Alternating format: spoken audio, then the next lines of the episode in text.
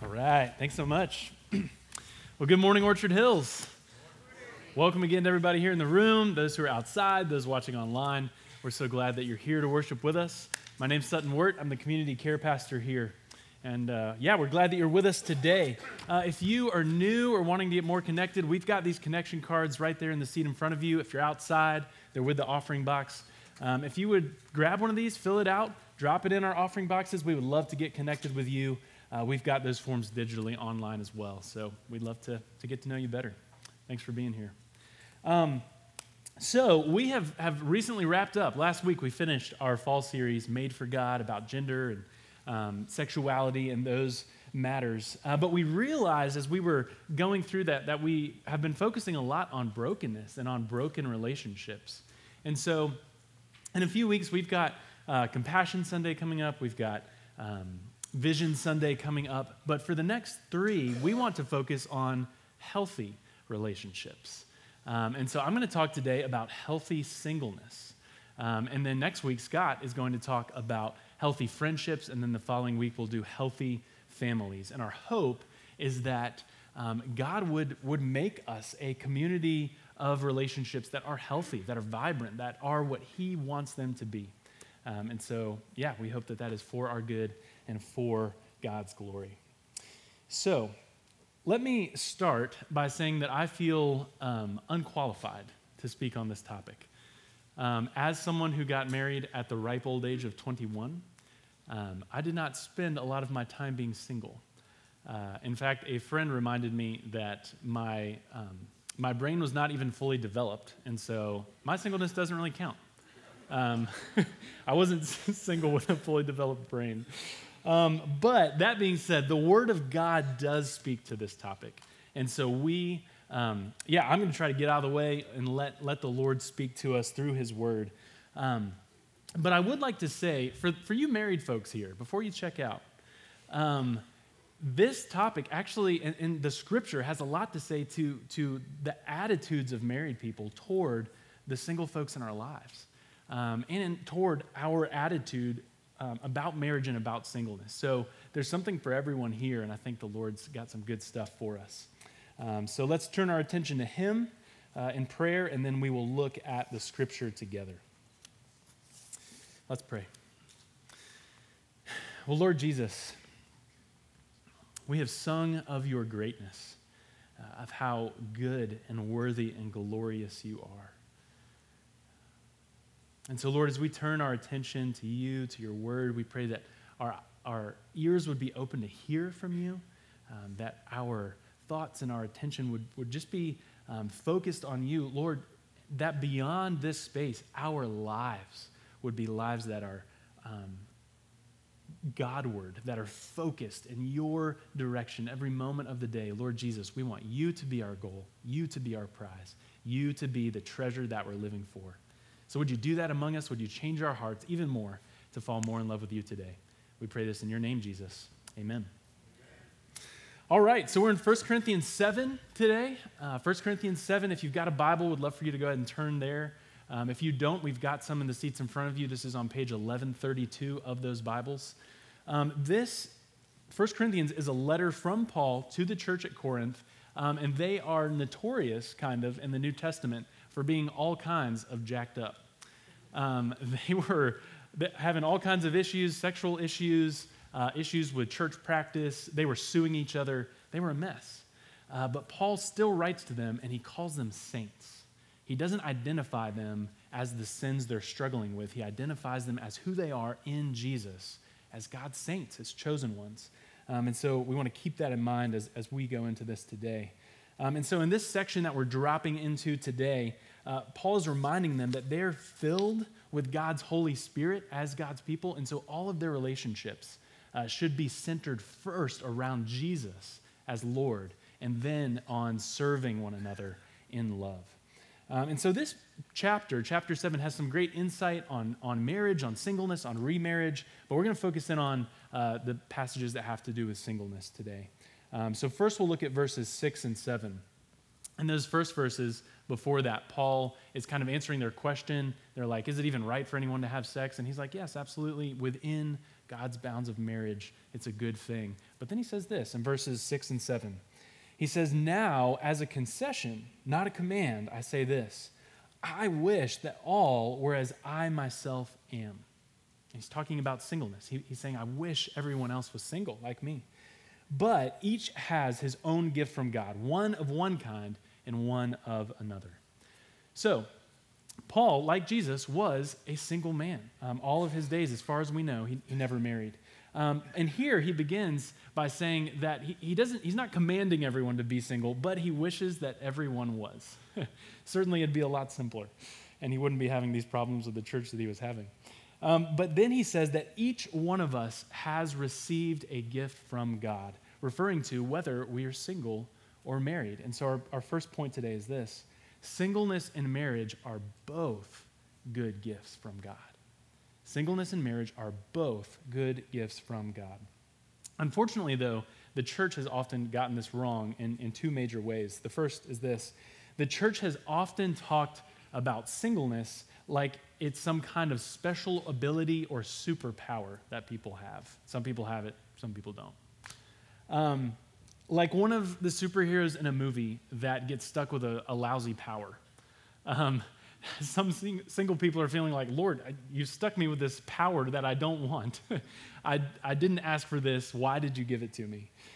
Um, but that is not at all what Paul is saying here. He is not saying that singleness is some kind of special ability that a person has, but rather that singleness and marriage are both seasons of life that are good gifts from God.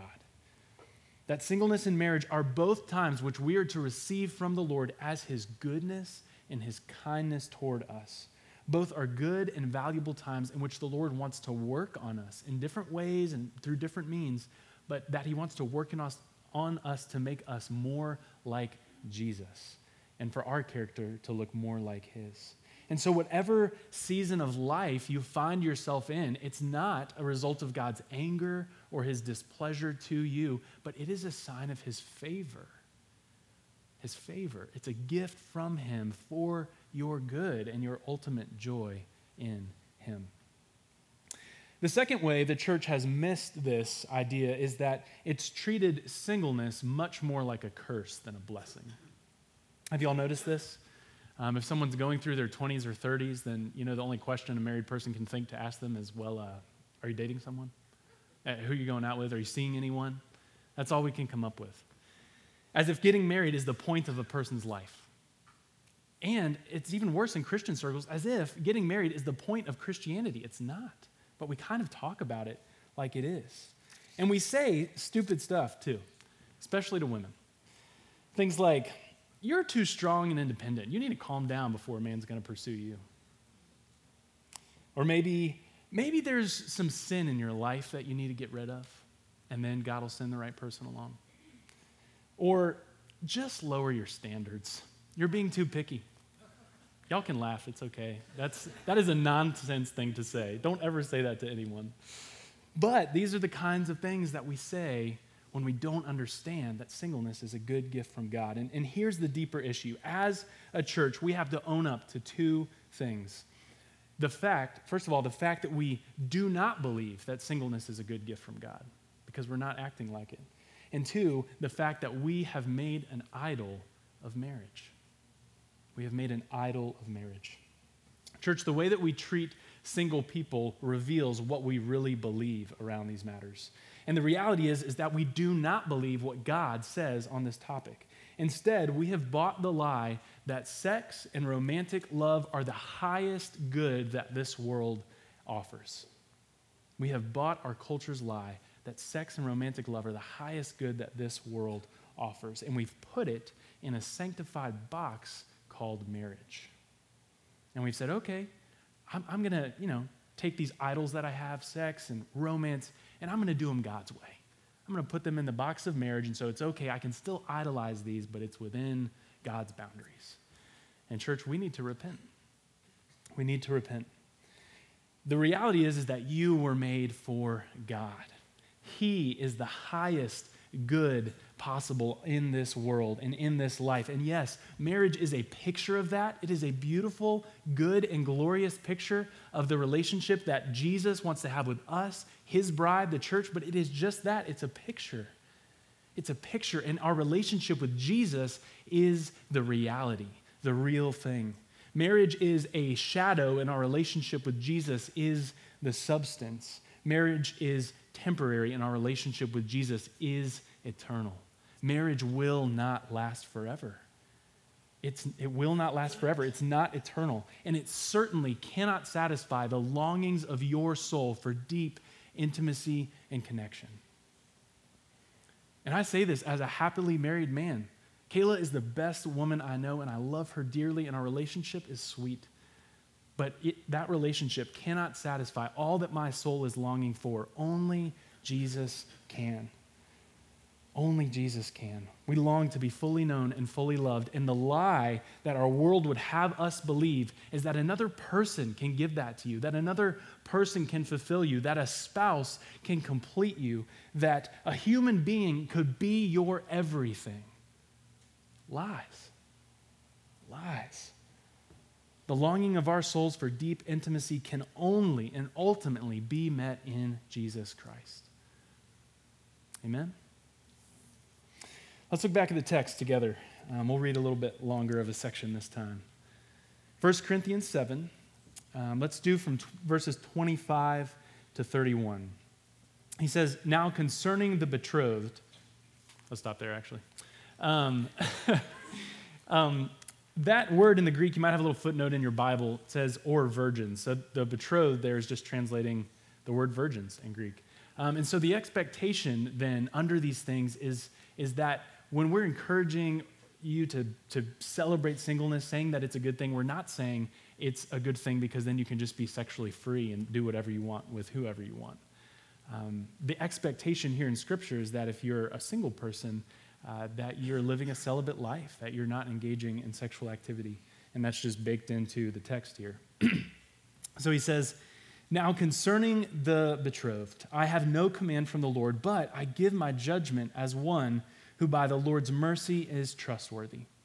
And I think that in view of the present distress, it is good for a person to remain as he is. Are you bound to a wife? Do not seek to be free. Are you free from a wife? Do not seek a wife. But if you do marry, you have not sinned. And if a betrothed woman marries, she has not sinned.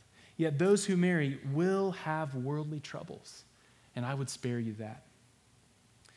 This is what I mean brothers. The appointed time has grown very short. From now on, let those who have wives live as though they had none, and those who mourn as though they were not mourning, and those who rejoice as though they were not rejoicing, and those who buy as though they had no goods, and those who deal with the world as though they had no dealings with it. For the present form of this world is passing away. So this brings us to our second point Number two, life is short and eternity is just around the corner. Paul and the other apostles and believers of Jesus' day lived their lives as though Jesus would come back any day. And 2,000 years later, we are still called to the same thing. The time is still short. Jesus could come back at any moment. But, church, those of us who are living in the wealthy, comfortable West are way, way too comfortable with this world and its comforts as our home.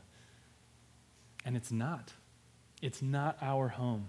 This world, as Paul says, in its present form, is not our home. And over and over in the New Testament, uh, the, the scriptures refer to believers as strangers and exiles, pilgrims who are passing through on their way to a better city, uh, it says a, a heavenly Jerusalem that God is preparing to bring down for us, a place that Jesus is preparing for us. That is our home. This world is not our home. And so Paul is saying, stop living like it. Stop living like it is. He's not saying ignore your wife and pretend you don't have one. He's saying live as though the temporary really is temporary. Live with the eternal in mind. Live with all of your attention and passion focused on Jesus and let everything else come under that banner. He is your goal. Surely things like marriage and, and worldly goods that he mentions here are nice, and there's no sin in having them, but they will not last and they will increase your troubles. The word for trouble here means an internal pressure that causes someone to feel confined, a narrow space that hems someone in. And in a sense, that's what marriage is. Much different from our idolized, you complete me kind of, of romantic nonsense. Marriage is a crucible. It's a crucible. It's a place of pressure and refinement. And Paul says, I'd love to spare you that. So don't rush in. Don't assume that marriage is God's plan for your life. Don't assume that if your spouse has passed away or you're divorced, that God's plan is for you to get remarried. There is purpose in singleness, just as there's purpose in marriage. Don't think that marriage is just going to be a happy, warm, and fuzzy, peaceful kind of thing. Marriage is a temporary crucible. And for sure, singleness too is its own crucible. Don't hear me to say that singles have it easy. Marriage is not God's only tool to mature people, and married people are not more mature than single people. That's another thing that we need to repent of, uh, a thing we need to not put on our single friends. But marriage does have its own particular troubles, and Paul says here that he'd rather us be spared. Uh, he'd rather us be freed up to pursue Jesus with everything that we have. I think of, uh, I think of Dio, our missionary in the Dominican Republic. He's able to run after Jesus. Um, he's not bound by a wife or children. He's able to come and visit us quickly. He's able to help teams morning or night as they come and visit his country. Um, I think of myself when I was leading Young Life as a single person. I was able to quickly be in the lives of kids. And, um, and now, as a married person, my ministry's changed. It's not a bad thing, it's a beautiful thing. But my first ministry is to my wife and my kids. And so it's different. Um, and so the troubles that Paul's talking about aren't you're going to be miserable in marriage, but they are that it's different and it's going to be challenging, um, more challenging than most of us expect. So let's continue to read. In verse 32, he says, I want you to be free from anxieties. The unmarried man is anxious about the things of the Lord, how to please the Lord. But the married man is anxious about worldly things, how to please his wife, and his interests are divided. And the unmarried or betrothed woman is anxious about the things of the Lord, how to be holy in body and spirit. But the married woman is anxious about worldly things, how to please her husband. I say this for your own benefit, your own eternal good, not to lay any restraint upon you, but to promote good order. And here's the key to secure your undivided devotion to the Lord. Verse 36 If anyone thinks that he's not behaving properly toward his betrothed, if his passions are strong and it has to be, let him do as he wishes. Let them marry. It is no sin. But whoever is firmly established in his heart, being under no necessity, but having his desire under control, and has determined this in his heart to keep her as his betrothed, he will do well. So then he who marries his betrothed does well, and he who refrains from marriage will do even better. A wife is bound to her husband as long as he lives. But if her husband dies, she is free to be married to whom she wishes, only in the Lord, a believer. Yet, in my judgment, she is happier if she remains as she is. And I think that I too have the Spirit of God. And so here's our third and final point today. Whether we're married or single, the goal is always this undistracted devotion to Jesus. Undistracted devotion to Jesus. So, throughout this passage, and in contrast to the church today, Paul has been saying if anything's better in this conversation of marriage or singleness, it's singleness. Singleness is the better thing. He's not saying man- marriage is bad. He's not saying that it's a bad thing to desire marriage or to pursue it, um, or that in, in, any part of it is sinful or wrong. But he is saying that singleness has distinct benefits. Distinct benefits. Now, don't hear me to say that it has worldly benefits, benefits of being sexually free to do whatever you want, benefits of hoarding up lots of money just for yourself so you can be fine and do fine. It's not about you, but it has distinct spiritual benefits. Specifically, here he says freedom from particular troubles, freedom from particular anxieties, and an increased ability to focus on the Lord as your only and primary passion. Paul is saying marriage is good, yes, but if devotion to Jesus is the point of the Christian life, then singleness is even better. Singleness frees you up to pursue Jesus single mindedly. And indeed, that is the point for Paul, uh, for the church of his day and the church of this one. We are called to undistracted devotion to Jesus.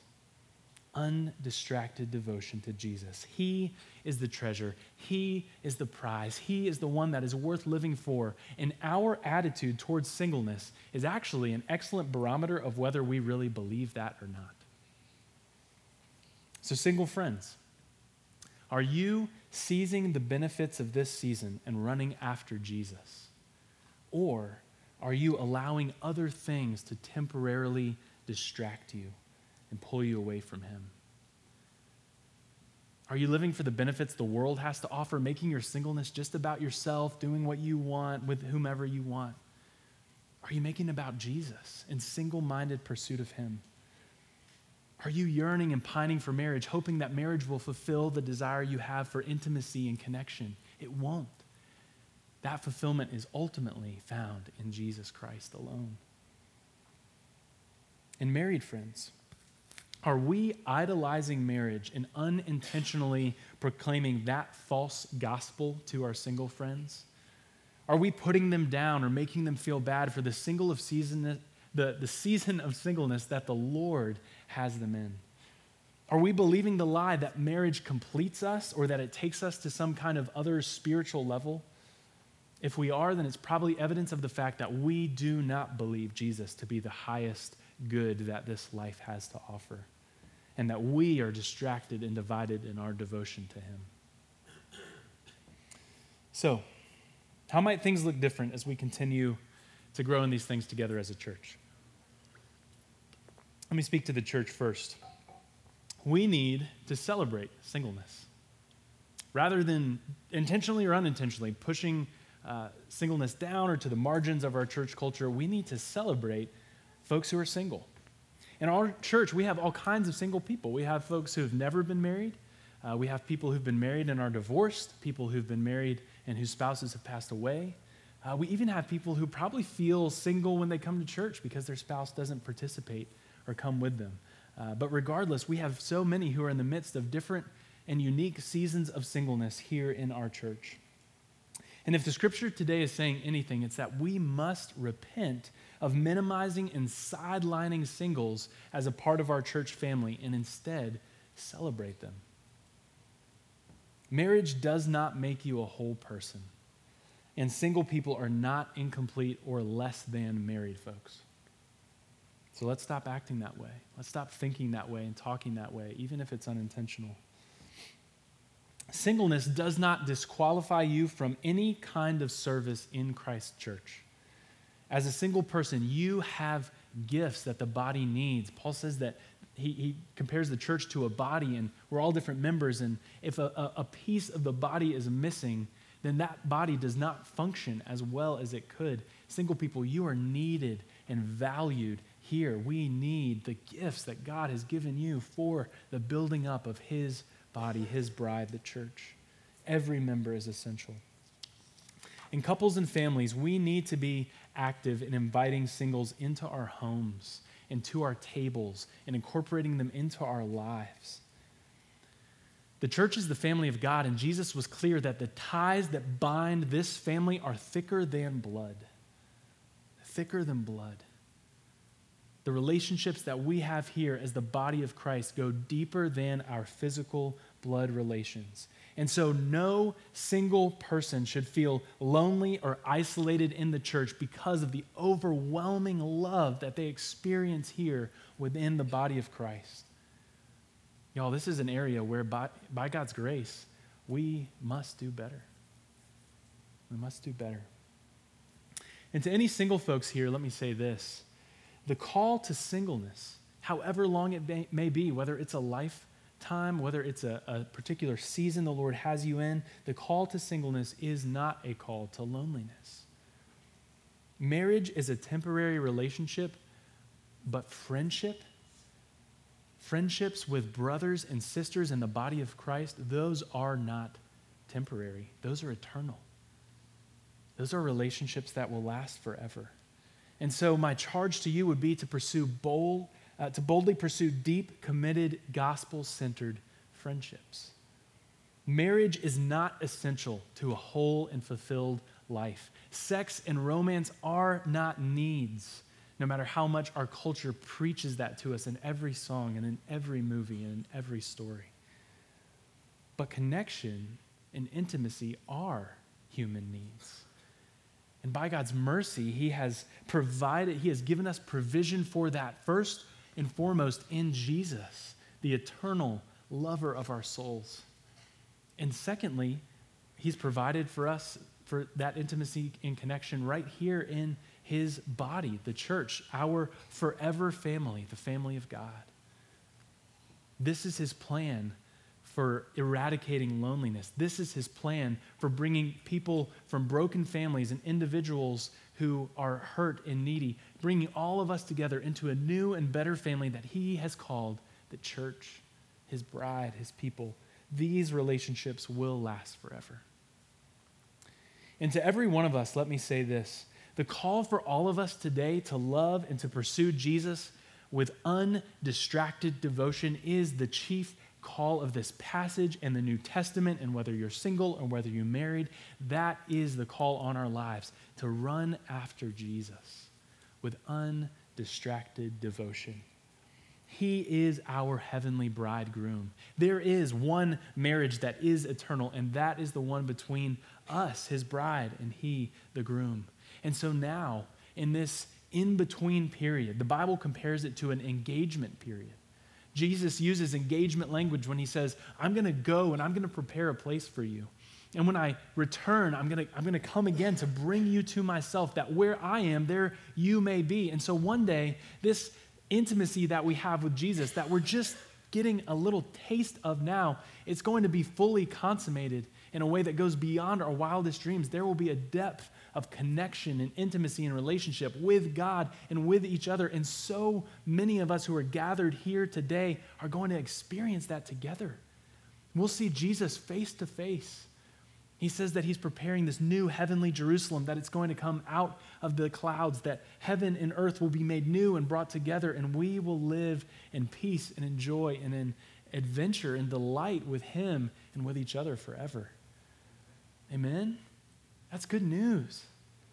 That is good news. And so, how could we not be pursuing Jesus with all that we have? How could we be pushing single people to the side or idolizing our marriages when Jesus has offered us everything we need, everything our souls desire in Himself?